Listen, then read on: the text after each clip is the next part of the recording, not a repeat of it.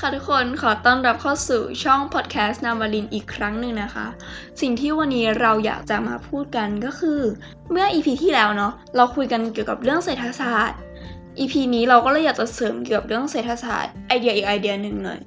เราจะบอกกันเลยนะว่า รู้สึกว่า เอ้ยมันสามารถใช้กับชีวิตได้อะไรอย่างเงี้ยแล้วระหว่างที่เราเรียนความจริงก็ไม่ได้เรียนแล้วแบบจำได้หรอกคือจำได้ว่าคาบนั้นนะหลับพอดี ไม่รู้เรื่องต้องกลับไปนั่งอ่านเอง อืม ซึ่งเรื่องที่เรากำลังจะคุยกันก็คือเรื่อง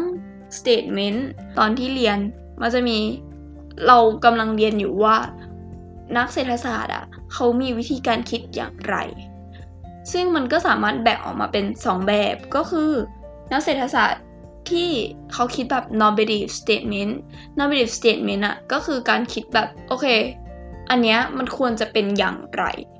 กับอีกอันนึงเขาเรียกว่า positive statement ซึ่ง positive statement อะคือการที่เรารู้ว่า ตอนนี้มันคืออะไร สิ่งนี้มันคืออะไร ทั้งสองอย่างเนี้ยมันทำงานกันคนละแบบกัน มันก็เหมือนกับมุมมองของเราอะเวลาที่เราคิดว่าเฮ้ยมันควรจะเป็นแบบนี้แบบควรเป็นแบบนี้สิ แต่ความจริงมันไม่ได้เป็นอย่างนั้น เรารู้สึกว่ามันควรจะเป็น ฉะนั้นสิ่งที่เกิดขึ้นมาจะต้องมีปัญหาหรืออะไรสักอย่างหนึ่ง ซึ่งตอนที่เราอ่าอ่านเรื่องนี้ใช่ป่ะเราก็แบบรู้สึกแบบจุกจิตจิตเหมือนกันว่าเราเนี่ยเป็นคนที่แบบชอบมองไปในด้าน normative statement จังเลยอะไรเงี้ยแบบเราจะมองว่าเฮ้ยมันควรจะเป็นแบบนี้มันน่าจะเป็นแบบนี้ทำไมมันไม่เป็นแบบนี้ แล้วก็จะมีความรู้สึกหงุดหงิดขึ้นมาเอง แต่พอ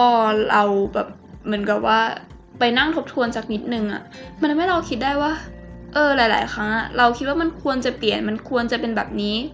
แต่เราเนี่ยแหละ ผู้เป็นคนที่คิดอะเราไม่เคยที่จะลงมือเข้าไปจัดการมันเลย เราแบบแค่มองมันแล้วเราก็วิจารณ์มัน เราไม่เคยเข้าไปรู้จักกับมันแล้วก็แบบไปแก้ไขมัน ซึ่งเรารู้สึกว่าสิ่งนี้เป็นเรื่องสำคัญนะ การที่เราจะทำยังไงให้ normative statement อะมันเปลี่ยนกลายเป็น positive statement ได้ คือก็ต้องเป็นตัวเราเนี่ยแหละ ที่ลงมือเข้าไปจัดการ ฉะนั้นเราคิดว่าเรื่องเนี้ยหลายๆ คนที่ฟังอาจจะแบบ